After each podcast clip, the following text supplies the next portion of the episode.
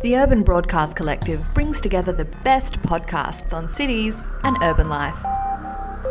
Subscribe to us on SoundCloud and Apple Podcasts.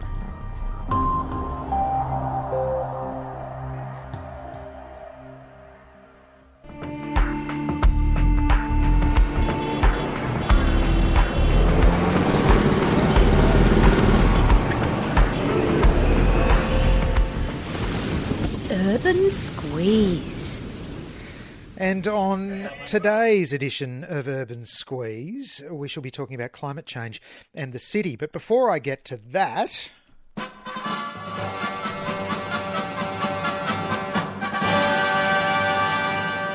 This is the 20th edition of Urban Squeeze. How time has flown, Tony Matthews. It has. We've been doing this since last August. It's amazing, actually. 20 episodes. I feel like we've achieved something really quite special. It's a I'm milestone. excited. A milestone.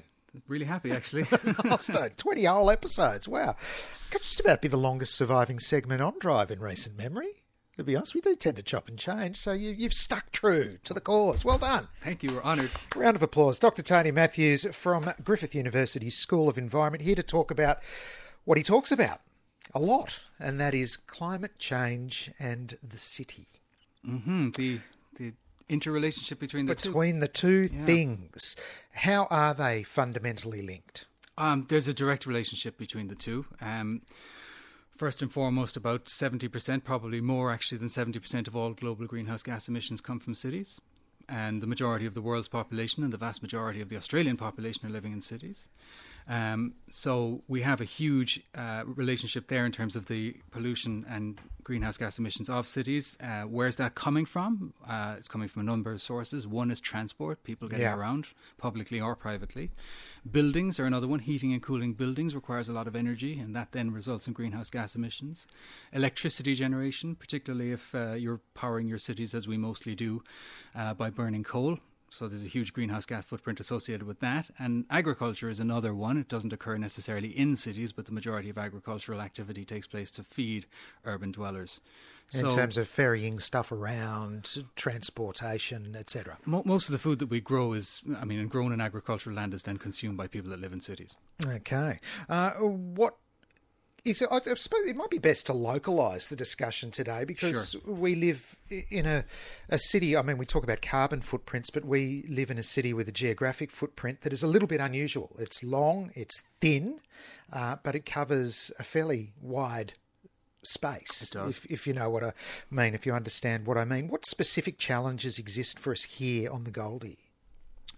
Well, uh, I mean, climate change challenges specifically, we can look at and then look at what some of the drivers of, of, of greenhouse gas problems and Sure. things on the Gold Coast. Um, so, I mean, looking forward, uh, and I was looking at the City of Gold Coast uh, Gold Coast climate change strategy earlier today, which I was sorry to see ran out in 2014 and hasn't been renewed. Uh, or I don't find a, a, a new version. Um, but a couple of the predictions for this part of the world were somewhere between 18 and 79 centimetres in sea level rise by the end of century. So that is, you know, we could be heading towards a meter. If you're to look at other figures, it could be much higher, but that's the official one that's being used. So that was 80 to 90. 18 to 18. 79. So Okay. somewhere between, say, 20 and 80 centimeters by the end of the century, Gee whiz, okay. which is very sub- substantial for such a low lying place. Um, an increase in And average. a place that's already susceptible on king tides. Yes, Mm. and I mean again, and I've said it on previous shows. The best way to appreciate the Gold Coast vulnerability to sea level rise is to look down on it. So get on Google Maps and look at it from the satellite image, and you'll see just how vulnerable it actually is. Canals, Canals, estuaries, yeah. Um, you know, we, we think along the shoreline, for example, that we're looking out to the sea, and we're forgetting that most of those buildings have vast water bodies behind them. Um, an increase in average annual temperatures of between 1.1 and 4.4 degrees Celsius by 2070. Um, also, an increase in the number of very hot days above 35 degrees. So we currently have less than 10, I think, so that could probably double.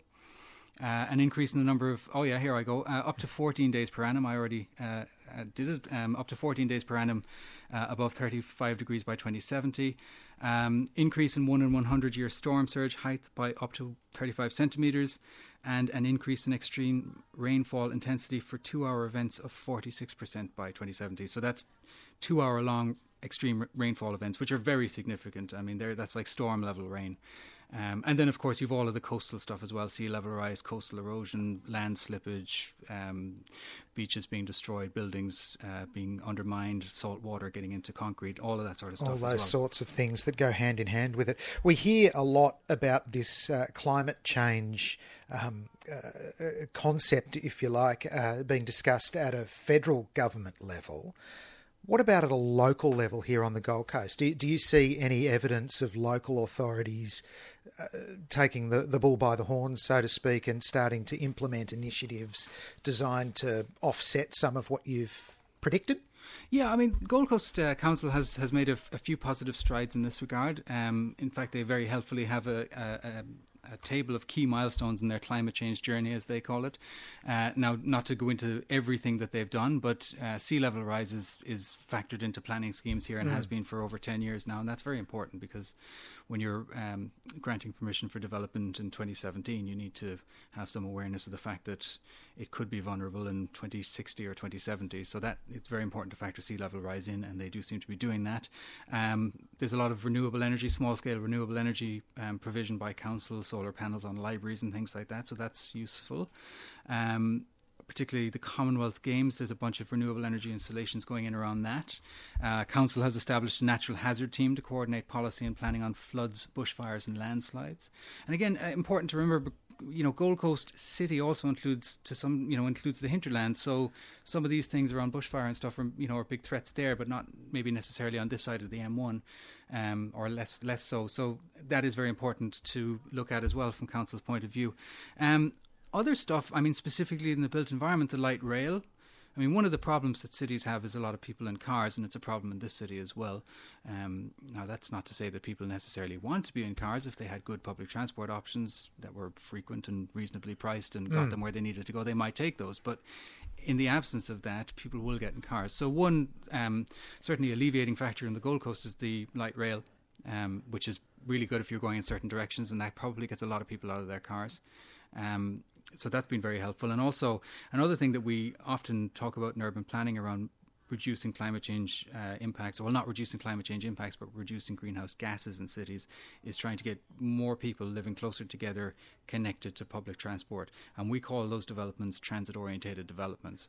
And Gold Coast. Hubs, if you like. Hubs, exactly, yeah. yeah. Um, and Gold Coast has done one of those down in, Bar- in, in Varsity Lakes. So, you know, that's a good achievement as well.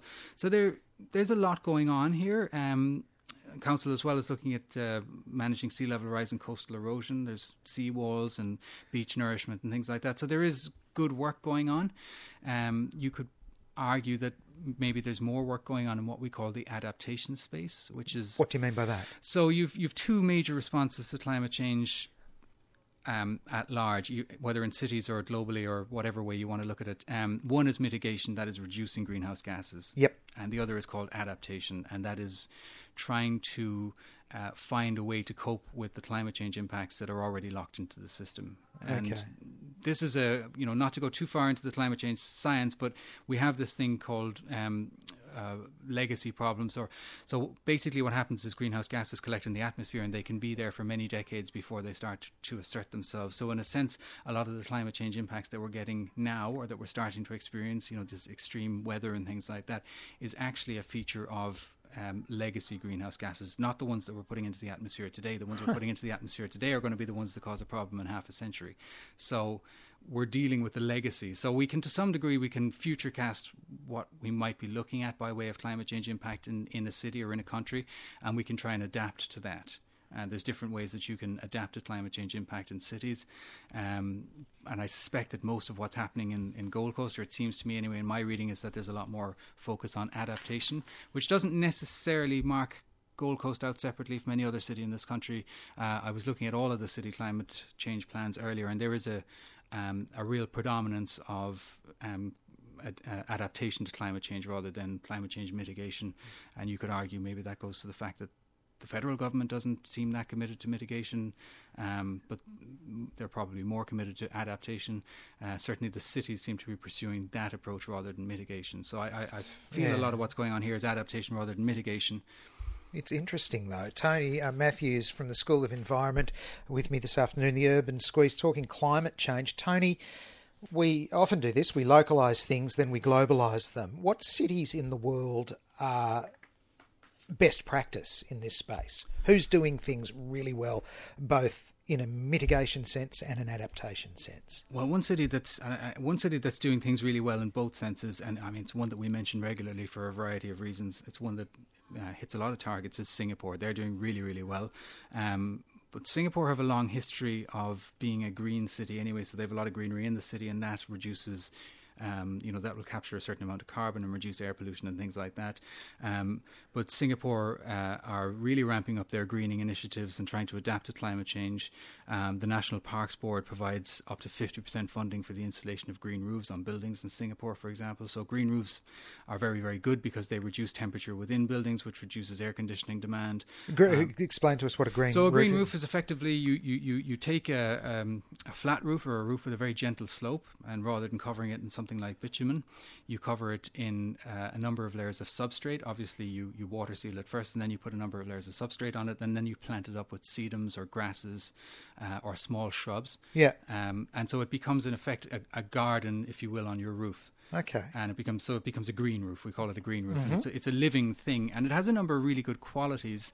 Um, I mean, first and foremost, it, it's very aesthetically appealing. If you can imagine, you know, a tiled or a Colorbond roof suddenly replaced with a little garden. I mean, that's obviously that's an appealing thing aesthetically. But beyond that, green roofs have real potential for reducing the heat within buildings, which then in turn reduces air conditioning demand, which reduces electricity demand, which in turn reduces greenhouse gas emissions And on it goes. Yes. and on it goes. Very, very good for biodiversity as well.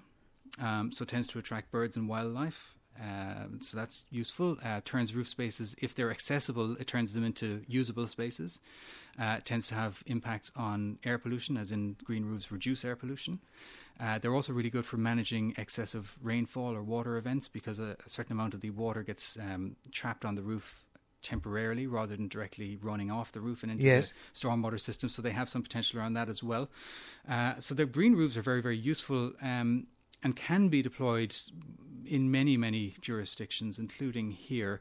The real question is the types of plants that you put on them. You need to find something that will thrive in the existing climate regime and something that will cope with variability. Um, you know, if you have a lot of drought conditions like we've had here recently, for example, you want something that can withstand that. So um, sedums and things like that uh, are often a little better. Some of the grasses won't last, so you Yeah, got to be very careful about that. Um, Chicago's another one that's doing really, really well globally. Chicago's been making big efforts to both mitigate its greenhouse gas profile um, and adapt to climate change impacts. And again, something that cities have to bear in mind, uh, and this one is no different, the Gold Coast is no different, is the fact that the climate change impacts that will affect your city may not necessarily be the same as the climate change impacts that will affect another city. Because Okay. what they will in many cases, I mean, if you want to talk about it sort of roughly, climate change impacts will tend to exacerbate existing conditions. So if you've got a place like this where you've got a subtropical climate, you'll tend to get more heat and then more intense rainfall and more intense storms. If you've somewhere like Chicago, which has a more temperate climate, hot summers, cold winters, you'll get colder winters, hotter summers, more or less rain. So you, you sort of profile your, your local conditions and then from that you try and respond to the impacts that climate change is going to have specifically for you. So when you're adapting, it's a very local thing, Okay. and that's um, why a lot of cities are, are going it alone in a sense, is because they're they know that they're at the forefront of climate change impact and response, and they know that they need to respond based on their own unique conditions, and oftentimes federal governments or national governments, whatever the case may be, are not necessarily taking the firm steps forwards um, that the cities themselves want, so the cities go ahead. Um, I'll give you an example of that. There's a global initiative called the Compact of Mayors. Um, it's Sounds designed- like something out of a superhero series. it does, right? It's not that exciting, The compact of Yeah, mayors only. shall convene. Yeah. Yes.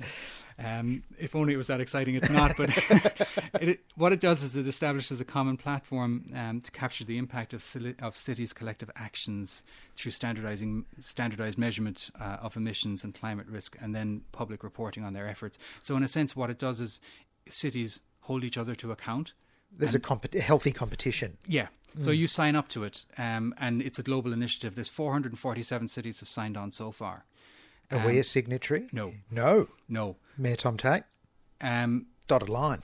dot dot dot. the, the closest signatory to here is actually Byron Shire. Right. Okay. Um, Perhaps unsurprisingly. perhaps unsurprisingly, Sydney signed up, Adelaide and Canberra have signed up, and then a bunch of smaller shire councils around the country have signed up. Brisbane hasn't signed up. Melbourne, um, I couldn't find them on there. I, I think they were talking about signing up, but I couldn't see them on the map this morning when I was looking for them. I'd be surprised if they weren't. But ha- however, given, given recent political movements in and around uh, inner city Melbourne, of course, a fairly strong Green presence there. But you'd reckon so. Anyway, You would have thought so, but um, yeah. So what's what's tending to happen in, in initiatives like this is that cities themselves are beginning to respond where there's either a reluctance to respond um, at higher government levels or a failure to respond, and, and the cities themselves know that they're the ones that are going to be liable to deal with this. So they're moving ahead, and this is a global movement. This is transnational. This, you know, transcends national boundaries. This is effectively cities operating almost as independent states, which of course they're not. But in climate change response, that's the model that they've taken. Now, this is all mediated through the United Nations and UN Habitat, so it's not. Um, I mean, it is an official thing. It's it's it's an excellent idea, but it is officially sanctioned at the at the highest international levels. But in a sense, it's it's cities going around the chain of command. I've got Dr. Tony Matthews with me. He's an urban planner with the School of Environment at Griffith University. We've been talking about climate change and the city, the interrelationship between the two things. And I've thrown down the challenge to Tony this afternoon to get hypothetical for a moment. We're going to give Tony the mayor- mayoralty briefly. Appreciate that. You're the you're the boss, I'm the honorary mayor of the Gold Coast for the moment. You have uh, a pretty significant budget, and I want to know where you would begin. What would be, let's call it, your top five items on your climate change mitigation slash adaptation wish list? Okay, well, the best thing that we could do is try and have mitigation and adaptation occurring at the same time, and the principal way to do that is through a citywide urban greening program. Urban So, greening. An urban greening program. Now, that has multiple benefits. So, we're talking about street trees, more street trees, a lot more street trees. We're talking about green roofs on buildings, green walls on buildings, um, sustainable urban drainage systems, that sort of thing. So, uh, an a citywide urban greening strategy would be wonderful. Now, there's there's real benefit in that in terms of reducing greenhouse gas emissions for some of the reasons that I've already outlined. It's also really good for adapting to climate change, but beyond that, it has massive human health implications. We've a- spoken about this yeah, before, we have spoken yeah. about this before. So it's a very, very positive way to improve human health, reduce obesity, reduce mortality, uh, reduce or improve sociability, get people out of their houses, walking more, using parks more. It has proven benefits for all of that. Okay, number one, The second thing that I would do is I'd um, establish a, a, a citywide renewable energy strategy. I'd put solar panels on all public buildings. I'd start investigating full solar roofs and solar wrapping. I'd incentivize. Um, I'd, I'd develop some sort of incentive scheme for residents to do the same thing on their properties. Um, you're going to have issues around storage and grid capacity, but as we're seeing in South Australia right now, but they are being resolved. So that's something that would have to be looked at. But I would immediately follow up on that. Um, I'd look- Three? Would be I'd look at better connecting um, surrounding areas to the light rail. That's one of the problems people have with the light rail here is that they can't get to It's it. a bit linear. It's a bit Yep. linear, so you've got to have some sort of a mechanism there for doing that. Um, whatever that is, uh, running shuttle buses or whatever, that's another thing that I would do. Um, you could think about, I mean, if you wanted to get more controversial, which I wouldn't necessarily say that you should, but you could think about things like congestion charging if you come too far in off the M1 and things like that. But I'm not sure that would work here uh, because of the design of the city. Yes. So I think maybe I would perhaps leave that. Um, continuing the program of coastal protection, coastal works and beach nourishment to avoid erosion, um, landslips, uh, severe storm damage, things like that. That'd be another thing that I'd really double down investment on. And I'd look very, very seriously at the sea level rise issue, not just now, but towards end of century, and think what do we need to do with some of the buildings that already exist. in terms of the canal system, the estuaries, the inland part of the city that often is overlooked. In, often overlooked, but um, yeah, because water pushes back, it doesn't just push up; it will it will push back. But also, some of the the beachfront beachfront property is going to be quite vulnerable, and some of it may be inundated permanently. Thank you for being a temporary mayor this afternoon, I enjoyed it. Tony Matthews, and uh, congratulations again, twenty episodes. Oh, congratulations to all of us, Jason as well, and you. It's wonderful. It's a great thing. Thank you for coming in. Thanks, Matt.